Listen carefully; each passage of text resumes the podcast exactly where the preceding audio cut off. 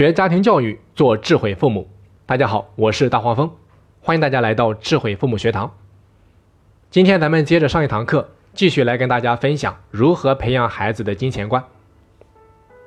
在上一堂课，我们讲到了应该如何正确的看待金钱，也就是说，我们对于金钱应该持有什么样的认知？因为在我看来，只有拥有正知正念，才能够产生正言正行，有了正言正行。才能够产生正果。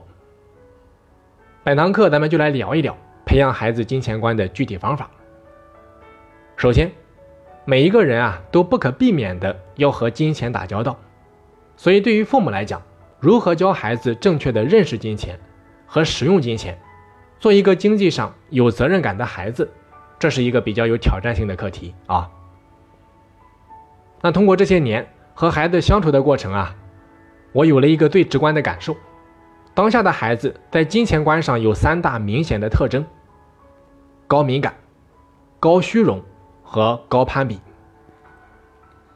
有不少的孩子虚荣心特别强，喜欢在人前炫耀，以此赢得尊重和崇拜。他们特别在意自己的家庭条件，以为家境好就有面子，就能够得到其他人的羡慕和拥护，所以常常在人前炫富啊。比如说，有些家境稍微好一点的孩子，常常大手笔的花钱请朋友吃饭玩耍，给朋友买礼物，以此满足自己的虚荣心。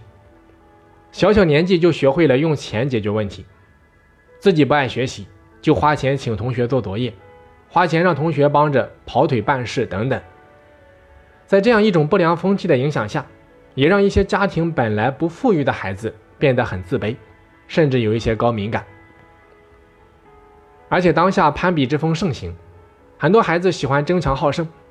比如说，看到同学都穿名牌鞋子，自己就非要买一双不可，而且自己的牌子一定要更响亮，或者说更贵。那比完了鞋子，紧接着比衣服，比背包，比发型，比身材，比脸蛋，最后啊还有一个杀手锏，那就是比干爹。总而言之，比来比去，你会发现。花的都是父母的钱，比的都是父母的小金库，受伤的都是父母。还有一些孩子，甚至为了要面子而不惜偷盗，或者说走上违法犯罪的道路。孩子以上种种错误的金钱观呀，有很大一部分都是和父母的教育息息相关的。那作为父母，咱们该如何有意识的去培养孩子正确的金钱观呢？在我看来啊，大家可以从以下四个方面入手。哪四个方面？我们分别来看一下。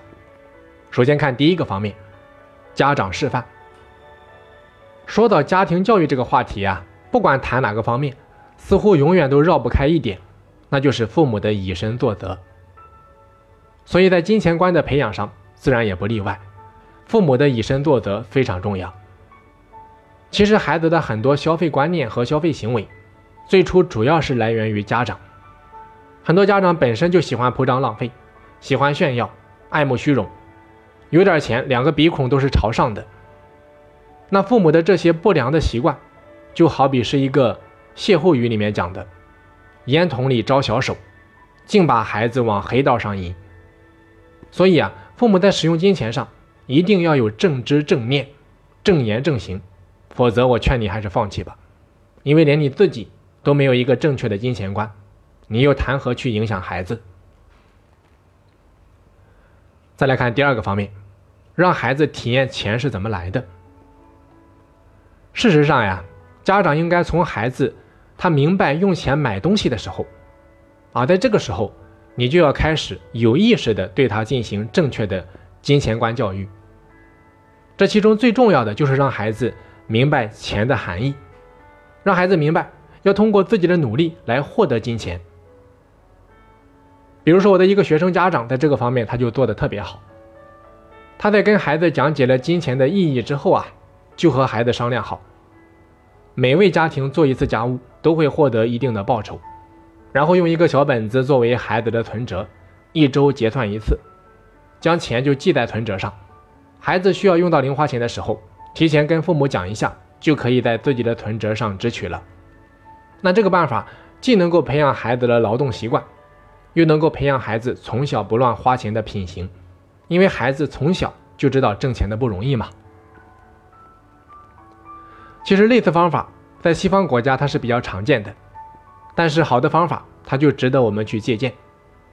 只不过有一点需要我们家长一定要在和孩子达成协议之前啊，一定要告诉孩子，作为家庭的一份子，家人之间的相互帮忙，这是一种爱的表现，它是无价的，是不可以用钱来衡量的。每个人都有义务无条件的为家庭付出。就好比老爸和老妈，这么多年来，我们为家庭付出了这么多，都是无条件的，都是没有拿到一分钱报酬的。那我们今天为什么愿意给到你相应的报酬？是因为你现在还小，现在还没有自己挣钱的工作，平时又有一些地方需要用到零花钱，所以我和你妈妈商量了之后，才做出了这么一个特殊的决定。所以啊，关于这一点，一定要跟孩子提前讲清楚。其实，在这一点上，咱们中西方的文化是有差异的。当然，这里面没有绝对的谁对谁错，只不过孩子生活的根基啊，他是在中国。你想让孩子能够与这个大环境同频，我们就不能够舍弃中国的优秀传统，入乡就要随俗嘛，否则就会水土不服。那除了让孩子在家里面通过做一些家务来体验钱是怎么来的之外，家长还可以想一些别的方式，比如说，假如你的孩子有什么特长，那么我们就可以为孩子创造一些利用自身特长去帮助别人的机会，以此获得相应的报酬。还可以在节假日安排孩子做一些社会实践，比如说我的一个学生，他就曾经在假期的时候帮助别人整理快递单据，还有一个学生是靠做打字员来赚钱。总而言之。只要家长有心让孩子体验金钱是怎么来的，你会发现方式和方法可以有很多。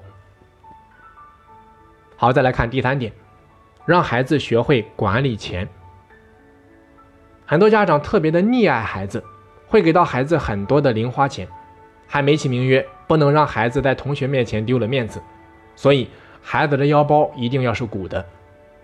那这样做最常见的后果就是让孩子学会了乱花钱。到最后有可能发展为奢侈浪费，而且到最终啊，家长往往都很无奈，面对孩子的乱消费、高消费，很多家长根本就没有办法。还有一点，如果你仔细观察，你会发现，那些从小到大无穷无尽、只知道索取的孩子，所有的愿望马上都要得到满足的孩子，长大之后啊，往往都很难胜任大事。也很难从工作和生活当中得到快乐，产生幸福感，因为从小到大很多东西他得到的实在是太容易了。所以啊，家长完全可以从日常生活的点滴做起，教育孩子要合理消费。其中之一啊，就是让孩子学会管理金钱。所以我建议家长，在孩子三到四岁的时候，你就可以尝试着让他去管理一些钱，可以先从管理零花钱开始。那让孩子管理零花钱有什么好处呢？其实好处很多。首先可以教会孩子合理的分配资源。比如说，我有一个学生家长，在跟我们分享他的经验体会的时候是这么说的：他说之前都是我用我的钱给孩子买冰激凌，那个时候孩子每一次都要买贵的、买好的那种。后来当孩子自己管理零花钱的时候，他在每花每一笔钱之前，都要先想清楚。怎么样最划算？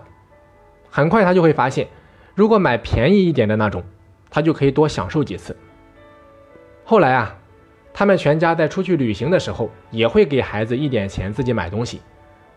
结果他们发现，孩子很快就会弄明弄明白，不同地方的物价是有差异的，甚至最后还弄清楚了什么是汇率。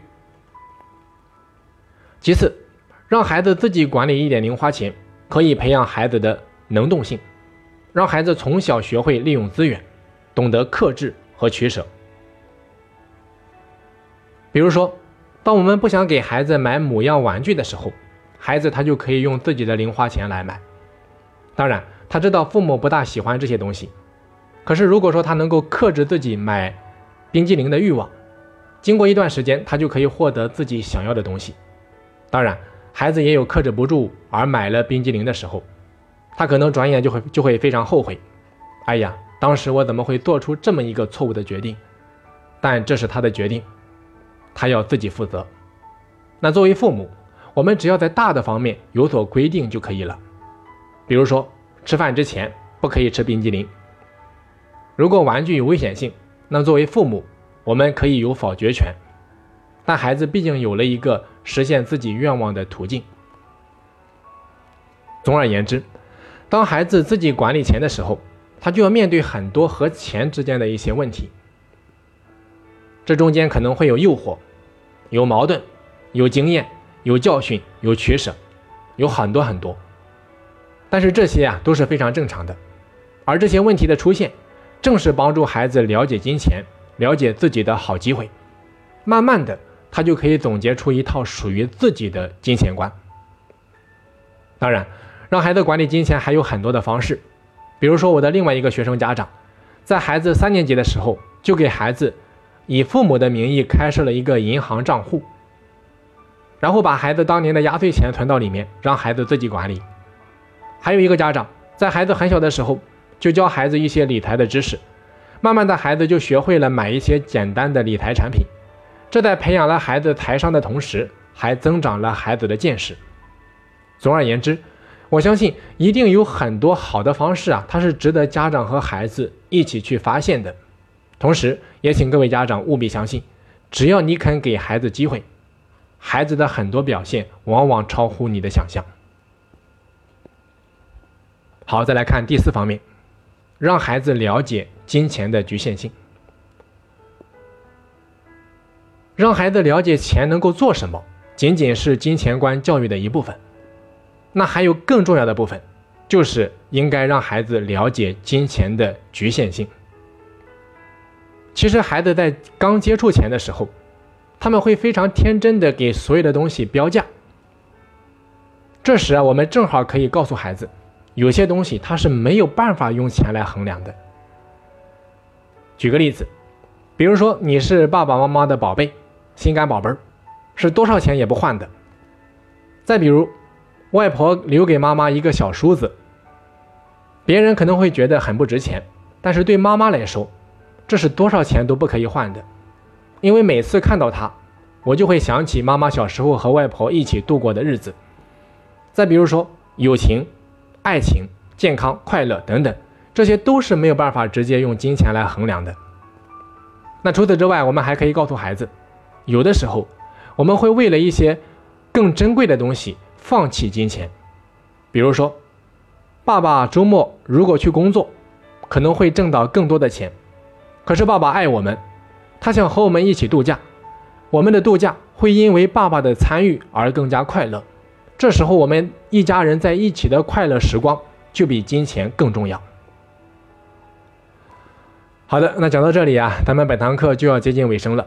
在课程最后，大黄蜂想要告诉各位家长的是：当家长能够按照上面的维度啊，去培养孩子金钱观的时候，你会发现孩子接触到的金钱观就会比较多元化，金钱它就不会成为唯一的标准。所以，要想让孩子拥有健康的金钱观，家长的心态和引导方法是非常非常重要的。好的，本堂课咱们就讲到这里。那如果你觉得我们的课程能够帮到你，欢迎你订阅、打赏，或者说赞助，当然也可以邀请身边的朋友一起参与到我们的课程的学习当中来。我是大黄蜂，咱们下期再见。